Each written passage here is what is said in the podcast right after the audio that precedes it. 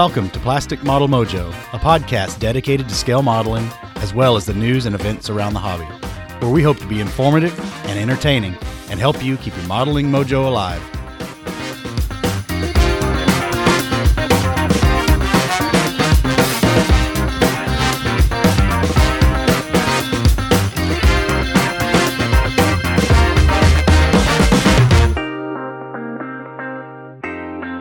Hello, fellow modelers. This is Mike, and I'd like to welcome you to episode three of Plastic Model Mojo. We wish all of you a happy new year and hope that your modeling mojo is alive and kicking as we roll into 2020. And Dave and I plan on discussing our aspirations for the new modeling year in our special segment. So let's get started. Well, Dave, we're back again for episode three. Happy New Year. Happy New Year to you. Glad, glad to be glad to be with it. Glad to see that we've gotten at least three episodes in. That's good news. We'll have to figure out where to put a stake in the ground for the quote unquote season because this will be three. So we really have to do nine more and call it a year, right? well, I, I, I got news for you. I'm having a great time doing this. I, I, I'll do as many of them as we want. All right. Well, you enjoying any libations tonight? Yes, as a matter of fact, I am. Uh, after a brief detour to Scotland uh, last episode, we are back in the heart of Kentucky, drinking the official brown liquid of uh, everyone in Kentucky. I'm uh, having a bourbon. Uh, it's Old Forester Statesman bourbon. It's a Old Forester is a mid shelf bourbon. Uh, pretty much equivalent to the Bulleit that you drank, or, or say Maker's Mark. It's all in that same range. Um, uh, the uh, the the distillery did a crossover uh, cross marketing thing with uh, the movie that was released a year or two ago called uh, Kingsman's Knights of the Golden Circle, which was the second Kingsman movie, and there was kind of a bourbon tie into it, and they hooked up with Old Forester, and as part of the cross promotions. Old Forester released the Old Forester Statesman. Um, normal Old Forester's 100 proof, the Statesman's 95, so it's a little less hot. Um, it's very smooth. They claim on their website that it has kind of a spicy taste. I'm not sure I'd necessarily agree with that, but it is a very good bourbon for drinking straight or drinking over over ice, and uh, I got to say it's quite enjoyable. How about you? What you what what is your modeling fluid for tonight? well, I'm I'm not drinking bourbon, but I am still stuck in Indiana. Uh oh. Uh, I told you to have a wheat beer for you, but I was off an episode because I got that other bourbon for the holidays. Uh, I am drinking a wheat beer from Three Floyds Brewery in Munster, Indiana, called Gumball Head. Gumball head. Gumball Head, And this is this stuff three- is good. Three Floyds Brewery. I have never heard of this place. Really, Oh, Yeah. You need to up your beer game there, dude. Where do you get? Where did you uh, acquire this? Because I, I may have. Well, I got around. this at Total Wine. No, we've got them here. So I don't I don't know what big stores you got there, but uh, they used to be kind of stingy with it, but uh, their marketing's gotten a little better, and they're probably brewing a little more. So it's an excellent excellent beer. Well, we've got a good. To- we've got a total wine close by, so I will have to uh, look at that. We'll we'll put pictures of the um of the modeling fluid of the of the episode in our uh, social media feed. So uh, Okay. everybody And we're live finally. Yes, I was going to mention. I was going to let you mention that since you're you're responsible for a lot of that and getting us uh, getting us Till it goes off the rails, then it's all you. So you're just like my wife, is what you're telling me. I, I guess well, you're the you're the barrister. Yeah. so uh, yeah, but we'll put Yes, we'll- we we did the we canned a few episodes like all the start your own podcast uh, information out on the web tends to tell you to do, and uh, we finally posted those to our to the website, and they're starting to filter into some of the uh, directories now. Uh, still working on iTunes, still working on Google. Google will happen on its own, but it's going to take a little while. But I think we're on Spotify and Stitcher right now, or the website, however you want to listen. And just started the social media barrage, and hopefully we'll pull in a bunch of people here pretty quick and see what happens. Uh, that's uh, like I said, as part of this, we'll post uh, photos of our uh, modeling fluids of the episode, and we'll get those up on the social media uh, sites. But uh, Mike, do you have anything to celebrate in regard to your current modeling projects? Yes, I do. Mike Basket actually finished a model. Hang on, I may need to call nine one one. Oh my god! You might, and I might, I might have to cut in some uh, crowd cheer. Here you uh, go. Edit this. so, uh, P- we'll go ahead and tell us. the The PT seventy six has crossed the finish line. Now, cross the finish line for this one means that it's all construction and painting is complete on it. Uh, before it like has a chance to go to a show, probably it's going to get based, but we'll save that for another day. The actual model is done, and I, I'm really, really pleased with it. Uh, I learned a lot of new stuff doing it because that was the whole point. 10 years ago, when I started this thing as a paint mule, I was just, I bought all this stuff to try, you know, because, you know, Miguel Jimenez was kind of avant garde 10, 11 years ago, and all his associates and people trying to, uh, trying to mimic what he was doing. And, you know, some of it I liked and some of it I didn't, but it was really a new way to do things. So I, I started down that road and, uh, you know, it just didn't go anywhere. I, I, my modeling just kind of fell by the wayside for a whole lot of reasons. And I finally, I, you know, this same reason this, this podcast has gotten started. I was like, i I started missing it and, missing all you guys in the club, and I'd started listening to the Scale Model podcasts from Stuart and Anthony out of Canada, and then on the bench from the guys down in Australia, and it's like you know, I need to finish something. I need to I need to get back into this because it was it was something I hung my hat on, and it was such a part of my life that I want to get back in it big time as best I could. So, as you know, a few months ago, I started uh, kicking this thing around again. And I guess you've been a pretty good cheerleader and, and I've, I've kept it moving. And then the holiday break really kind of created the swell to get it done. And I, would hope to have it done a little earlier, but I went back to work last week, but the kids go back to school tomorrow. So it's done at the end of holiday break, right to the, to the wire. So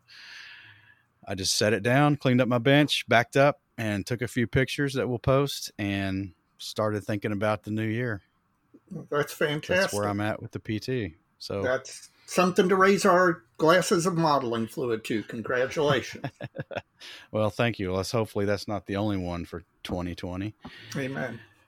I hear your uh, your project has rounded the final turn as well. As a matter of fact, uh, the Oka that I spoke about on episode two is ready. All I have to do is peel off the canopy paint masks, and uh, I might I might do something with a weathering pencil or two very lightly. But yeah, it's uh, for all intents and purposes, it's uh, done or will be done after this after this episode. Um, I uh, tried some new paint, some Mission Models paint. Uh, I tried one or two uh, new techniques and uh, I enjoyed it. It feels there is nothing that gets your modeling mojo going like actually finishing something. Uh, and this is not true just in modeling, but pretty much in everything in life. Success breeds success. When you when you finish something, it, it's there's satisfaction that goes along with it you get fired up to want to repeat the high that you're getting from finishing a project. And uh, so hopefully we can both be uh, further inspired to finish some other things.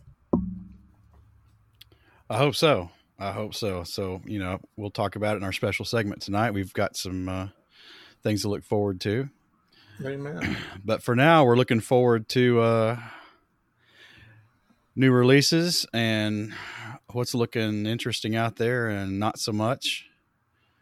It was funny. We we we were dogging the uh, tank transporters in the last episode, and as soon as we went live, uh, Pete from the club chimed in about how he liked tank transporters.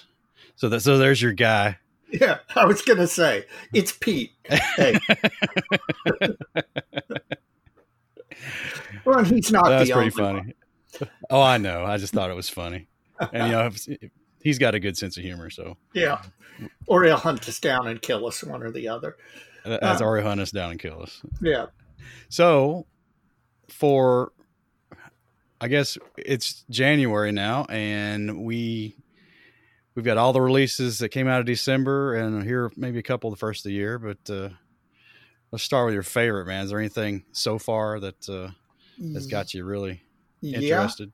yeah. There is. Um, I uh, when we were doing the episode talking about the holes that needed to be filled in modeling, I mentioned how we needed a, a good early model Wildcat in 72nd scale and F4, F3.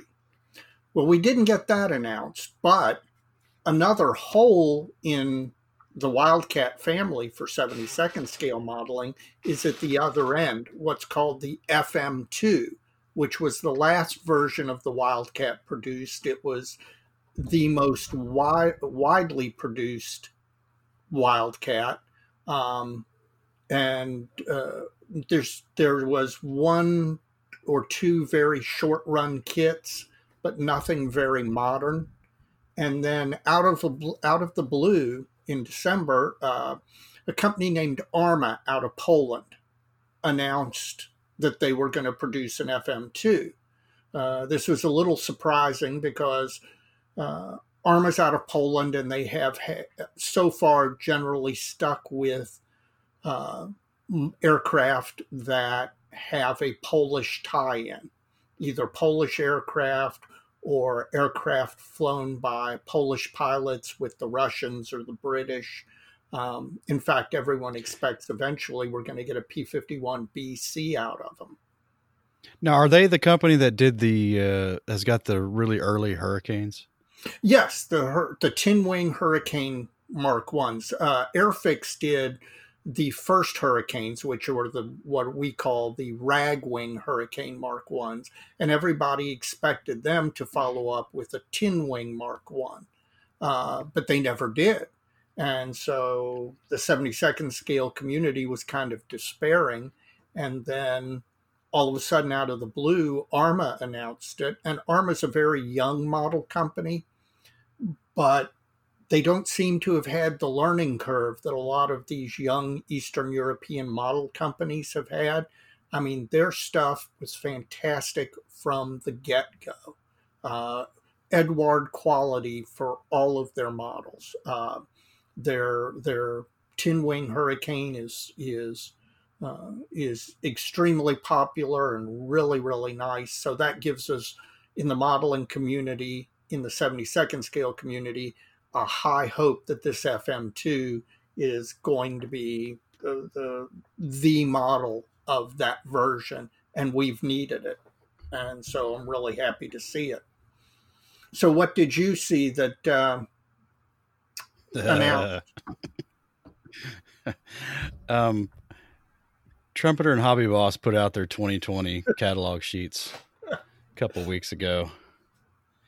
There's no BT5 in there unless I missed it. Uh, however, there's something tempting in there.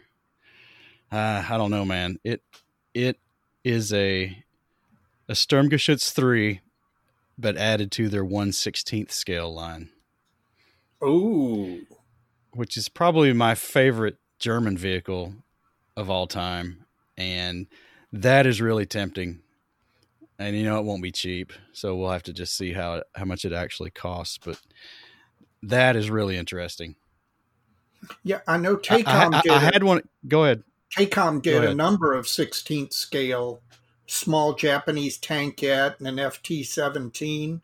Uh, yes and i think somebody panda maybe has a a 38t oh, really? in six in sixteenth scale. Somebody makes a plastic thirty eight T in sixteenth scale. But anyway, this this is you know big scale. But you know, big big scale I think is tough because and they were talking about this on Scale Model podcast one time about the large scale stuff. Uh, Anthony was, and I think the issue, you know, it's the the whole t- toy like Mm-hmm. Stigma, completely. and, and and I think the issue is there's a lot of a lot of the weathering tricks we use in 35th scale and 72nd scale and 48th scale are eye tricks, right? Yeah.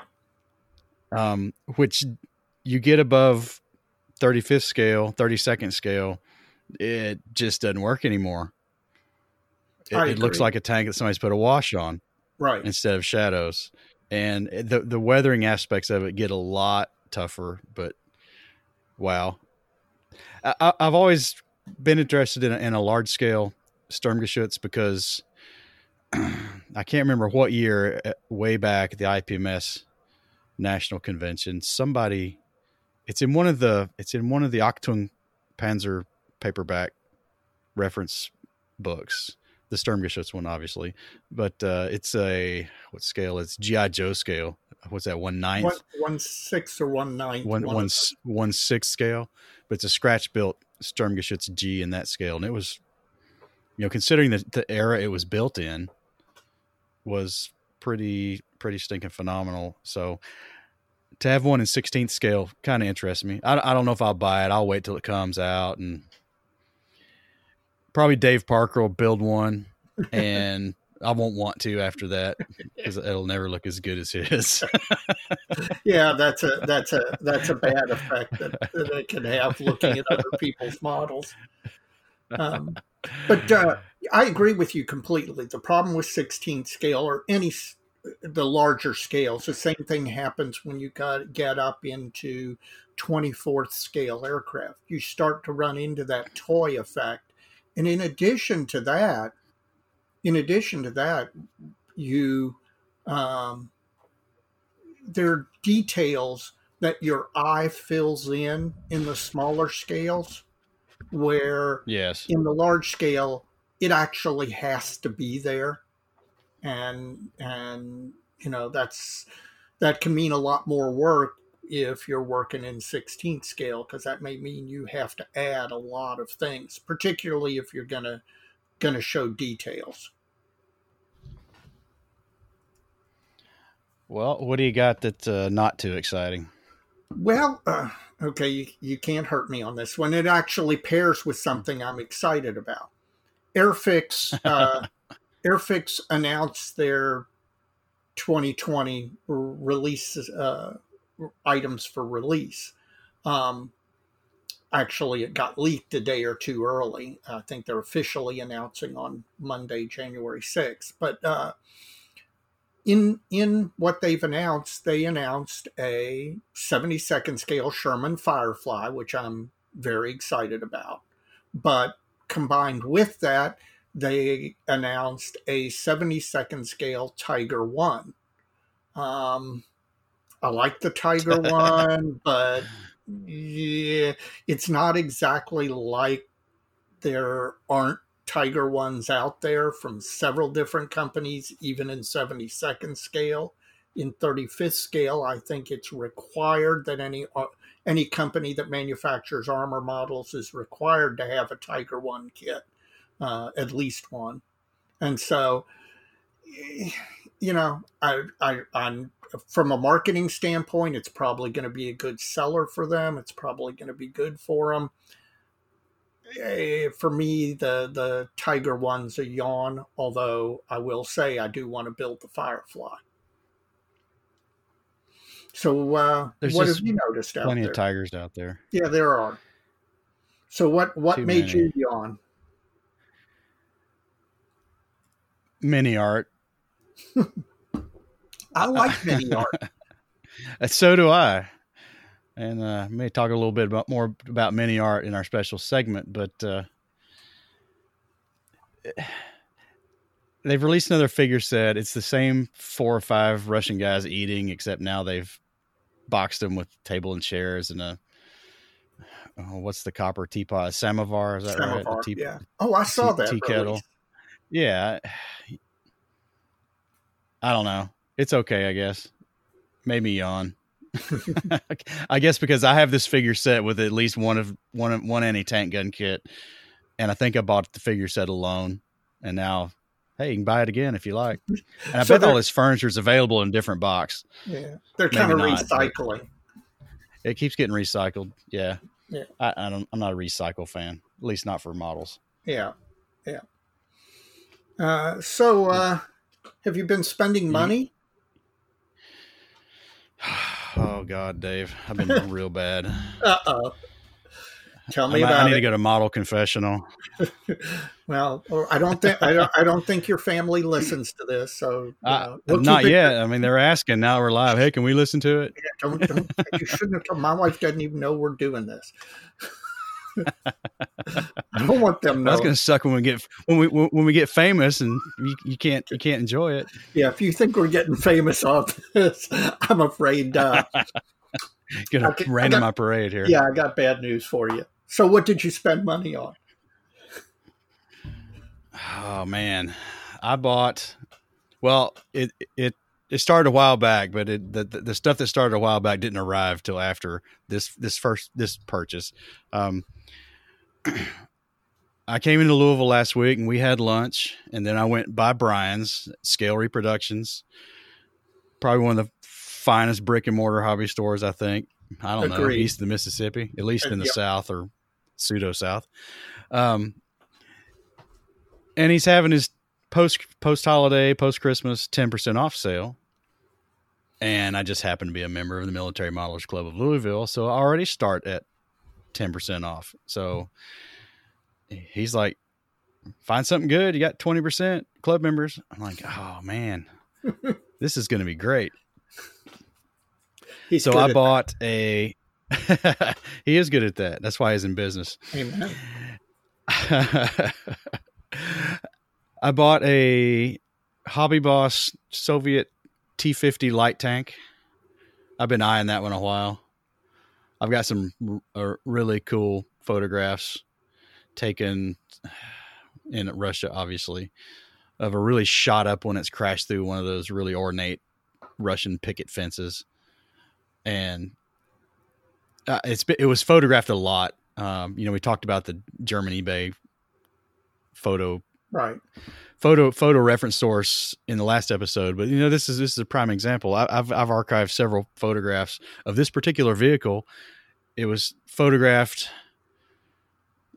at one time, and then, then there was another photograph taken later that actually got you know vintage colorized, you know the the watercolor type colorization they used to do, and then lo and behold, some months or years later, some uh, traveling theater troupe in the rear areas was in that area and took all these poses of like these two German ladies and a couple of German guys, civilians, actors, part of this theater troupe, climbing all over this thing and taking more photographs. Was And there weren't many of these tanks to be to be to begin with, so It's amazing um, that that it was still there. You would have thought that it gotten hauled off to be scrapped or recycled or something.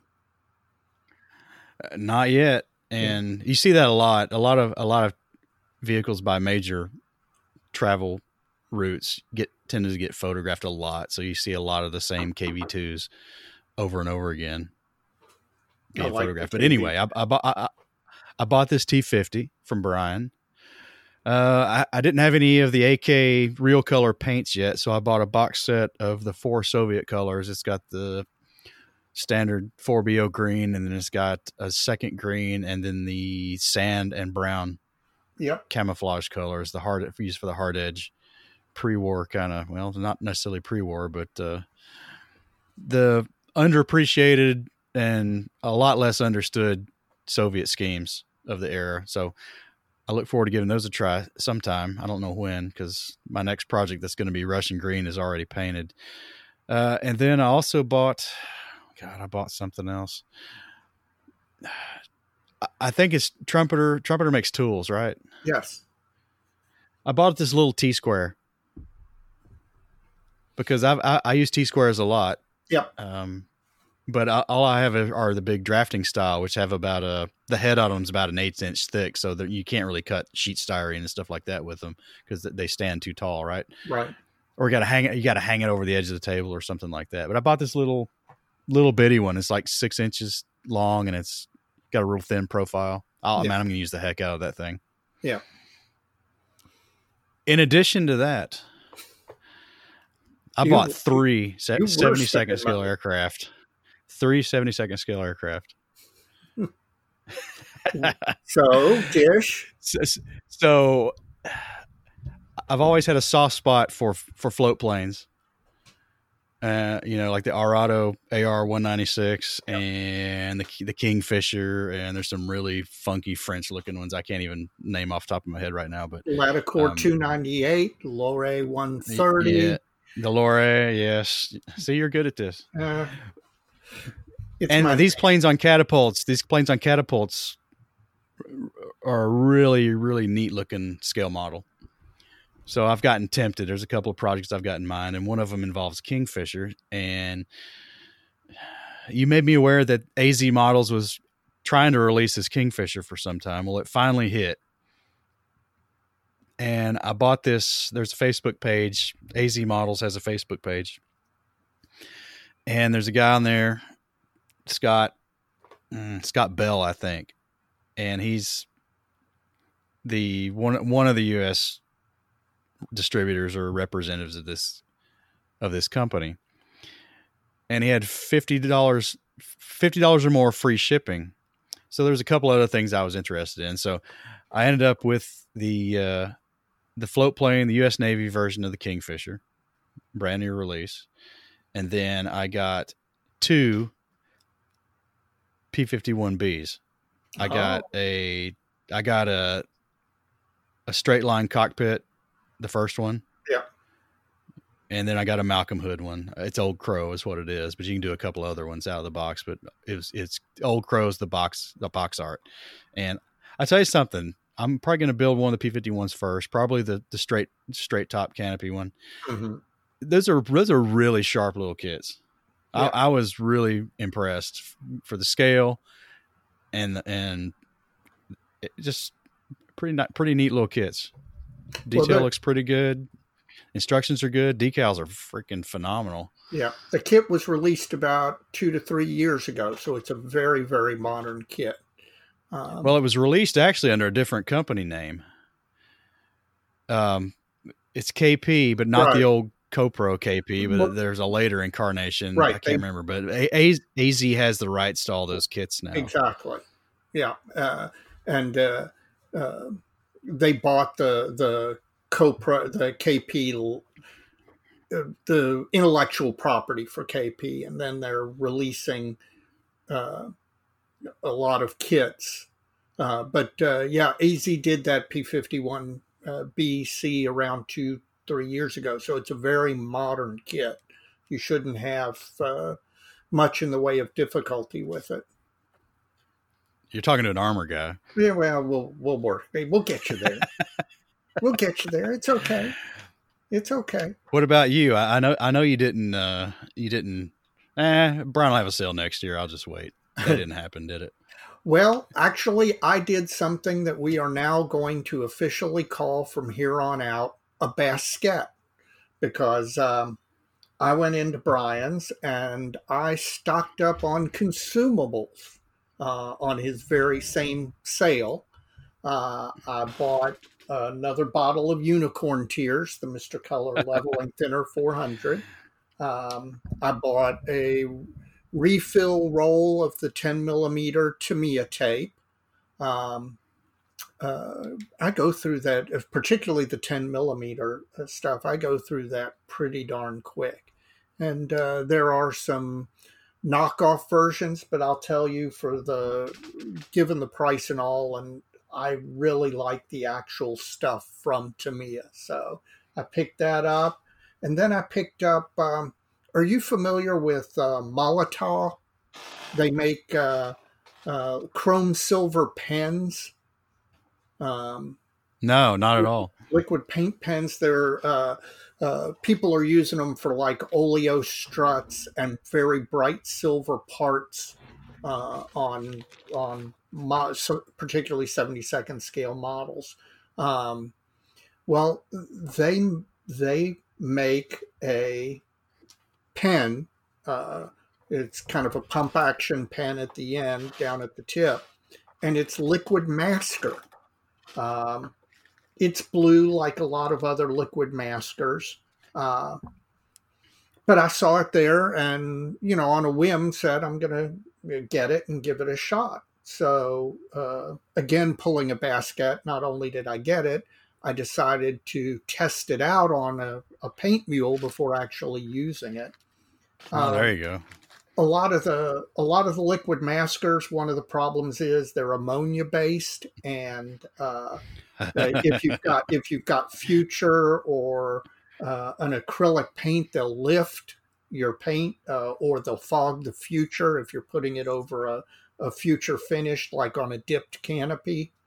Um, so I experimented with this. Uh, first of all, that pump, um, that pump tip, uh, I got the fine version of the tip, which they call two millimeter. Um, it really does allow you to lay down a very fine line of masker.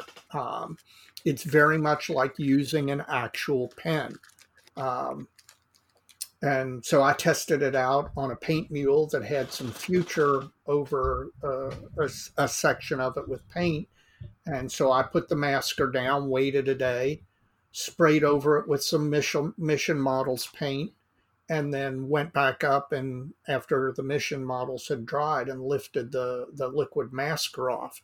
It lifted beautifully and easily. It did not affect the mission models paint, nor did it affect the uh, future finish under it in any way. Um, I'm going to run some more experiments, but right now I am I'm very pleased and interested. So, yeah, I, I pulled a basket. I bought consumables. well, if you're building a lot of stuff, then you go through them. That's right. It's, it's not like having a consumable stash. yeah, no, that that's a bad idea. Though that can happen with paint.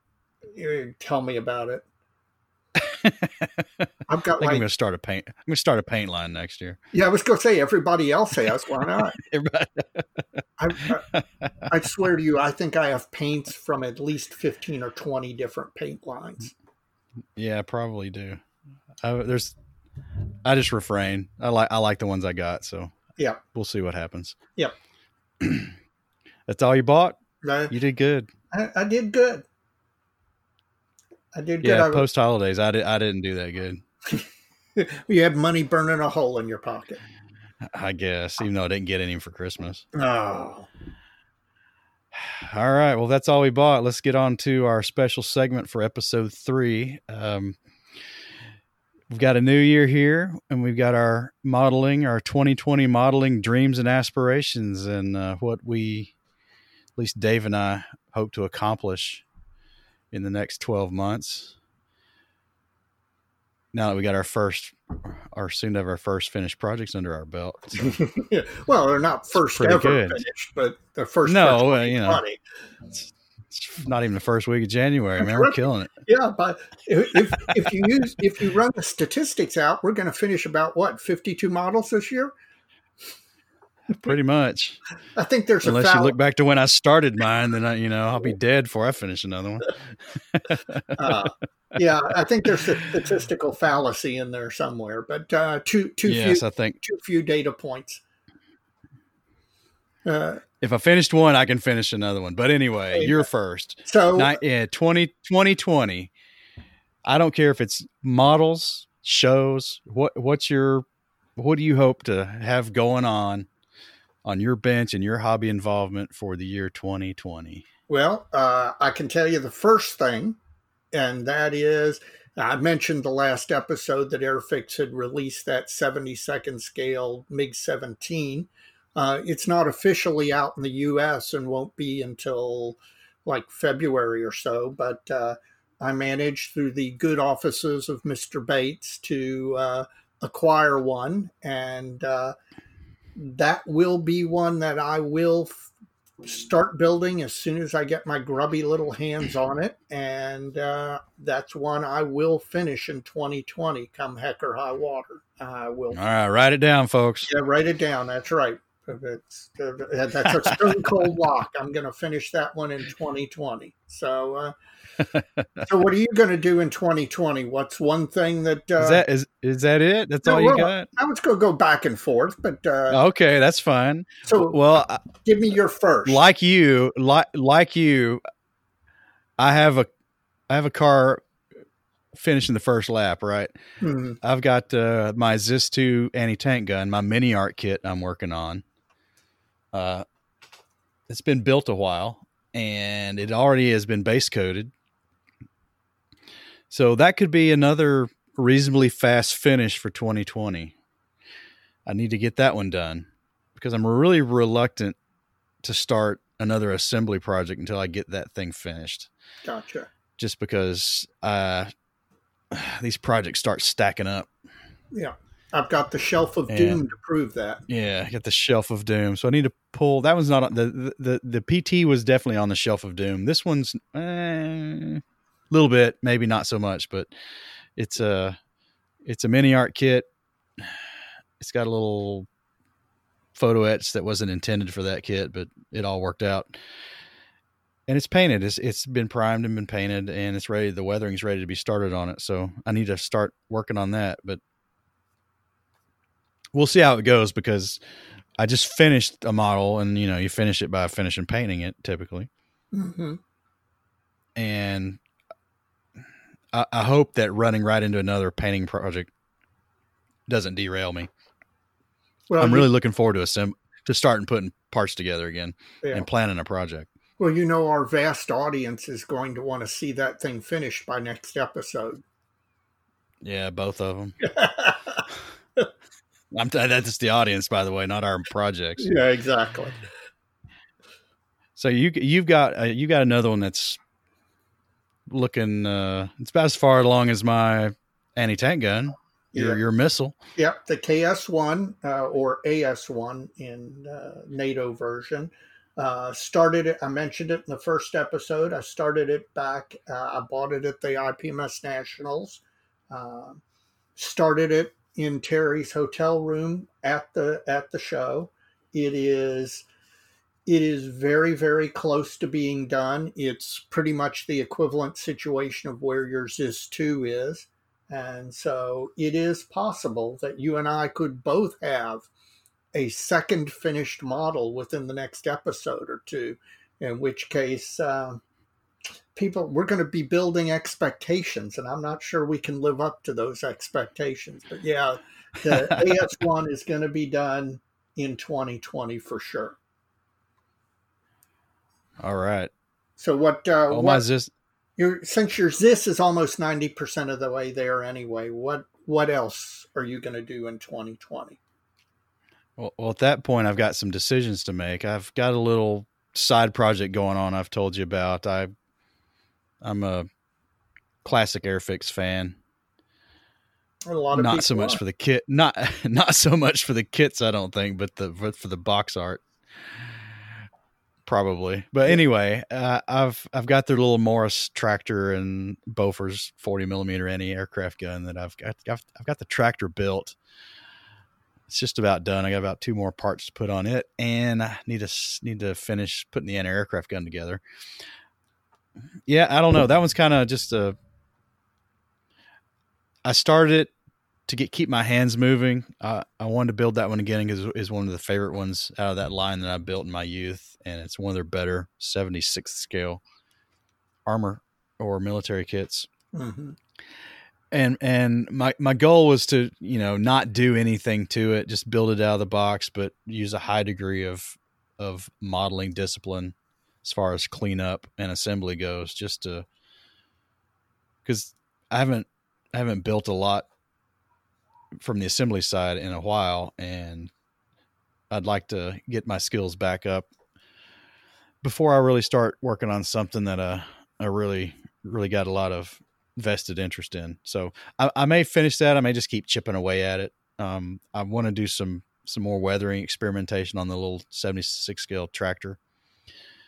So we'll, we'll see if that's it. But I, I really I'm looking to pick a new project for 2020, something uh, something more along the lines of the stuff I used to do. Yeah, I've got several se- several candidates. So, and their projects anything, that have been is anything leading the pack as far as that goes? Uh, yeah, there's one in particular. My my my way of pr- approaching a project before, and you you know this is, I would pick a subject I wanted to model, and th- the available kit was a means of getting there, but my goal was to build X, not somebody's kit of X, right? Right.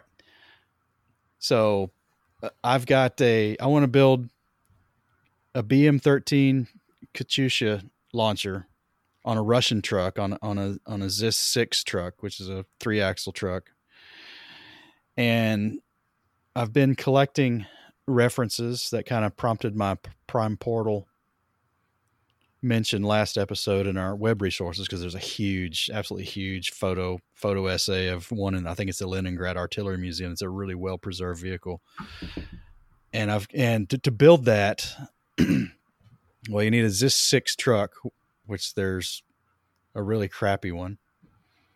Basically, it's a Zis five, and they've thrown in some what's an Eastern European kit to begin with, an older Eastern European kit, an old Alan Hobbies kit and they've thrown in some really quick and dirty leaf springs and an extra wheel set to make it six axle and they throw in the Katyusha launch system from the Italeri old Italeri kit.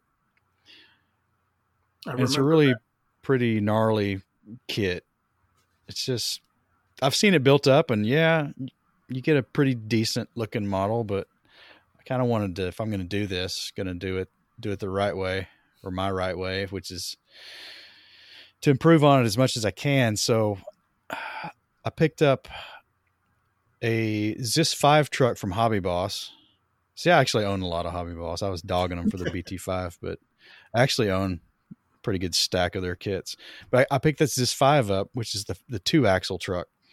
And it, the, my original thought was I was, I was going to have to graft their cab onto the old Alan Hobbies kit and then use this Italeri launch system and a few other things to get this to work. But after I started looking at a lot of drawings, the the Zis five and Zis six are the same length. It's the same chassis rails. They just split the back axle. Well, they didn't split it. They they just mounted a tandem on the rear instead of a single station, which means I can use almost all of the Hobby Boss kit the cab, the engine, the bonnet, the chassis, and and get a pretty good start and just use the the launch bed from the Alan Hobbies kit. Now I'm down to just one part from that, that kit. and I've got uh, their their in, in, from their Katyusha, the BM13 Katyusha from Allen Hobbies, they they throw in the sprues from the Italeri, the old Italeri BM13 in. But Hobby Boss has redone that kit, so they have a launch launcher that looks like it's a lot better than the old Italeri one. So you can kind of see what I'm doing here. I'm modifying a Zis 5 to Zis 6, and I'm using the bed off the Alan, and then this new launch system, and then Royal Models, the aftermarket company out of Italy, has done fans of these vehicles a huge favor. And I don't know if it's a, a new rocket or if they built up one of the Italeri rockets and really, really, really cleaned it up. Got all that because it's two halves and then a fin, and they're they're really hard to clean up. I, I, built one a long time ago, but they sell a box of rockets that all you have to do is saw the the pour stub off of them, and there's no seams in them. They're cast in, as one piece, and they're really brilliant. They're really sharp. So all that thrown together, and you could get a really nice model of this vehicle. So that's that's my that's my front runner. That uh, that sounds like a project. Of course, then again, your old SU seventy six brought on somebody. Uh, what was it? Tamiya re- releasing a brand new SU seventy six after you sweated over yours forever. So well, maybe as soon as you do this, uh, hobby. Oh boss, yeah, hobby boss will do it. Yeah. Well, and MiniArt's got SU seventy six too. So yeah. there's there's there's two out there. So you inspired two of them. I guess. I, I don't. I don't want to be the guy that inspires uh, new kits by their sweat equity. Yeah, well, that's the way it works, man. I've seen that time and again. Well, what uh, what are you looking forward to to kicking off other than the MiG seventeen? I am. I've got a couple of contenders. Um, one is uh, a Eduard uh, Hellcat in 72nd scale. Uh, they released a new one back in 2012. It's a really nice kit. Um, you can, I don't know if you're familiar, the in early 1945, the U.S. Navy had so many damn carriers that they went to what they call the the geometrics or the G markings where each each aircraft carrier had a particular geometric sign like a diamond or an arrow or whatever so that the the different aircraft could be distinguished as to what aircraft goes with what what carrier. Um, so they'd land on the right one. Yeah so well, among other things yeah so you the right one. Um, and so uh, I've I've always wanted to do one of those aircraft. It's overall glossy blue. It would not be a difficult. It's a one color paint job. Uh, you know, it it screams out. Do you know what a blitz bow is or a blitz build? Well, other than it sounds like a fast build. Yeah, there's this thing that developed on the unofficial Airfix modelers forum, and then it spread to a couple of other forums called a Blitzbau or Blitz build. And the concept was you take a kit and build it, paint it, finish it, decal it, start to finish in 24 hours.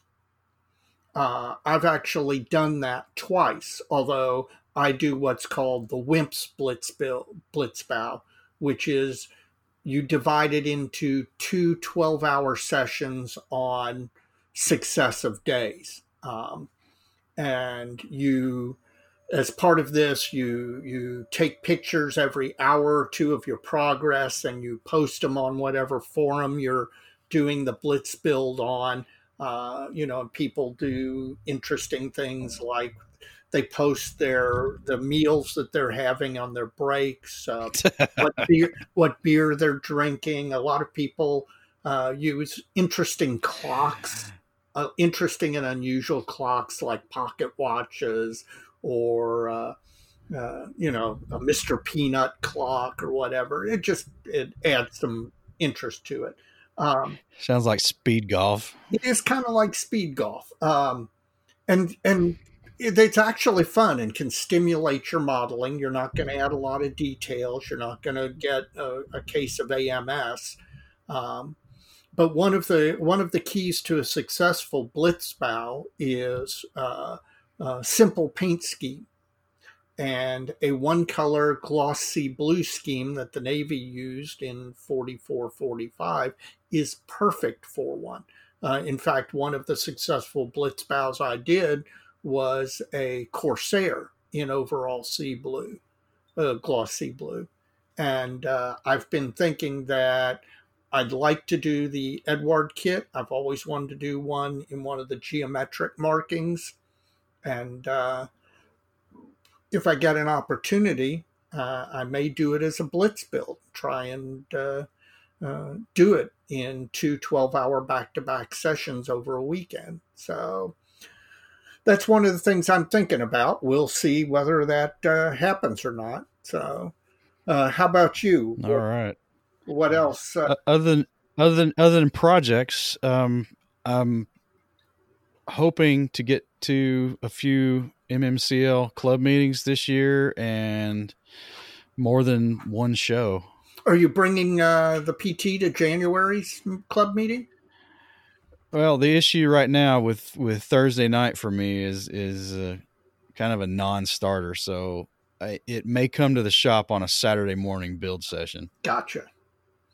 gotcha. I, I, hope to make a handful of meetings this year, but uh, I can't. I can't make promises. We got a conflict right now. Yeah. On Thursday nights, but anyway, that's what I hope to do, and I don't know. I'm I'm kind of I've been up to Columbus several times.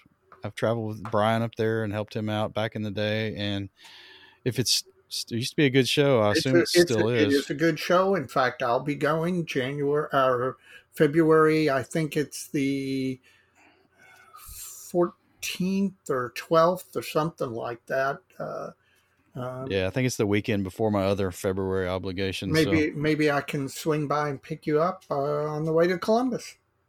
That, or I can meet you up at the interchange. There you go. There you go. And as long as we stop at Hofbrauhaus on the way back.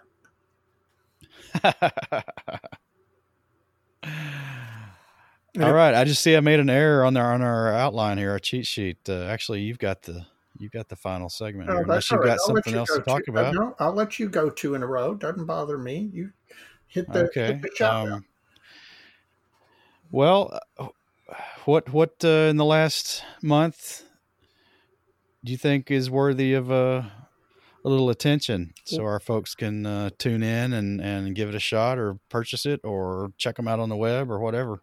Well, as a matter of fact, it's funny that you and I both mentioned Brian and his sale because my shout out of the month is Brian Bunger at Scale Reproductions. Um, we all know that the hobby shops that we loved as kids and we loved when we got into the hobby are a disappearing thing. Um, running a successful hobby shop is difficult. Uh, retail of any sort is difficult, but uh, um, a hobby shop is particularly difficult. Uh, in fact, a long term hobby shop down in Pensacola called Bobby's uh, just ended up closing after like 60 or 70 years. Um, and uh, we both mentioned Brian. Brian has run a successful hobby shop. It's one that modelers from all over will tell you is one of the best model shops east of uh, the Mississippi River. Um, he runs a good shop. It's well stocked, uh, uh, both with kits and consumables. Uh, he'll get you anything that uh, that's out there that you want, and in addition, he as much as we tease him about being the grand nagus uh, a big ferengi or whatever um, he, he, actually he's he he he works with you. He'll cut you a deal on a special order. He will uh, work to get you that difficult thing that's hard to find or that uh, uh, that you're wanting but uh, don't want to try and purchase it from uh, you know, China or off the web somewhere. Um, and and as much as we tease him, he's been a great supporter of the club. So, you know, absolutely, I, yeah, I was going to mention that. I am praying that he does not listen to this episode because, frankly, I'm not sure that uh, will be able to to tolerate the big head that it will give him. But uh, my shout my shout out this month or this episode goes to Brian Bungert Scale Reproductions in Louisville, Kentucky. If you are in Louisville for passing through, you're here on business or whatever. Look him up and go by his shop. I am telling you, you will not be. If you're a modeler, you will not be disappointed. Uh, you'll find something. So yeah, if you're in town for either for whatever business, pleasure, our show, our invitational, or Wanderfest, even. Mm-hmm. Um, boy, there's a podcast idea. Anyway, um, yeah, really. yeah. Brian has been a stalwart in the club, and you know he's he's kind of gotten back into modeling again now that his kids are a little older. And is that right? Yep. Yeah, he's uh, completed three or four models in the last year or two. So that's always a, a good thing because he was he was pretty involved. I remember when I was there during the holidays, I we rolled the clock back and we, we figured that I first met him when I was a, an engineering student and was up in Lexington here where I live permanently now. And, you know, I, I talked about thumbing the backside of a FineScale Modeler and looking to see what was going on. And lo and behold, not only was a shop in there, but there just happened to be a, a show coming up when MMCL used to have the show out the old uh, Executive West. Yeah. Or Executive East anyway. And that's where I that's where I met him, and then you know it's a pretty regular customer out. What what brought it on was his ticket brings up your customer number, and and mine was shockingly low, like I can't remember what it was. You know, mine is, it was double digits. Mine is zero zero eight. Yeah, mine. Mine. I can't remember what mine was. It's probably on my receipt. I have to look. Number one, Bob Connolly was zero zero one, and Terry Hill was zero zero two and Terry never let Brian forget that he wasn't 001, even though Brian's original shop started in the basement of Terry's chiropractic office. So uh, I can That's go right. I can go back with Brian a little bit further. Brian, before he started his hobby shop, uh, was a manager of a Radio Shack. Yes, And yes, I remember I, that. I bought my first PC was a Tandy that I bought from Brian. Um, it's the first computer I had. He sold it to me. So, because uh, I knew him from the club. So, uh, who are All you? Who are you recognizing this episode? I'm going to recognize Stuart Clark and Anthony Goodman at Scale Model Podcast because they are the first ones I found and started listening to. And then Stuart actually interviewed me in one of their more recent episodes, and that was kind of fun. And, you know, we've been kicking this idea around a while, and we both kind of thought, boy, we'd love to do it, but we didn't want to do the front end work. And but the more I looked into it, the front end work looked tenable, and here we are. But I, I think those guys kind of certainly got me interested in it because, you know, I've always had these. uh Well, I won't even call them delusions of grandeur. That's kind of that's kind of rich, but I, you know, I, I've I, the, I always thought I, I would, you know, write some magazine articles or something, or you know, here I am, fifty something now, and I I haven't ever done that other than for our club newsletter. I guess I could still do it. I got plenty of life left, I hope, but you know, th- this was something that seemed even after I got into looking at how to do it, seemed you know easy, even easier than that, and it's fun. I like doing it, and hopefully we'll be successful at it. And I, I owe a bit of the inspiration to those guys, and I encourage everybody to tune into their podcast because um, I, I aim to complement what they're doing and and not compete with what they're doing. If that makes sense. There's there's plenty of space out there still. This is not a very dense area of subject matter and I don't I don't know if our cadence is going to be monthly or, or what, but um, we're doing doing things our way. We've we've got a way we're we're doing doing a show, and they've got their way, and there's just plenty of room. And I know they're got a, a pretty good support back and forth with the guys in Australia, and that's good. So there's no competition there really, and I hope I hope hope they receive us the same way. And I really would like to thank them those guys for for for their podcast and inspiring inspiring others all around i think to to model and get off their butts and finish stuff and and have fun with the hobby. Yeah they're paving the way there's no question. They're they're paving the way that's right. Well we are closing in on an hour Yeah. a little short this week but but not too bad. Um so i hope i hope 2020 is fruitful for both of us and everybody who's listening to us. And uh, I hope to not be such a stranger in the club. And man, we're going to finish some more stuff, Dave. that's right absolutely we've got to you know why Well, people are watching now. Yeah, exactly. That's what I was going to say. Not sure you realized that when you committed to this. Oh, that's okay. But that you know, keeping the mojo alive is the theme, man. And this this having some accountability, even in this doing this doing this podcast, is uh is a way to get there. And that's what we're doing. Yep. We've already already off to a good start. I agree.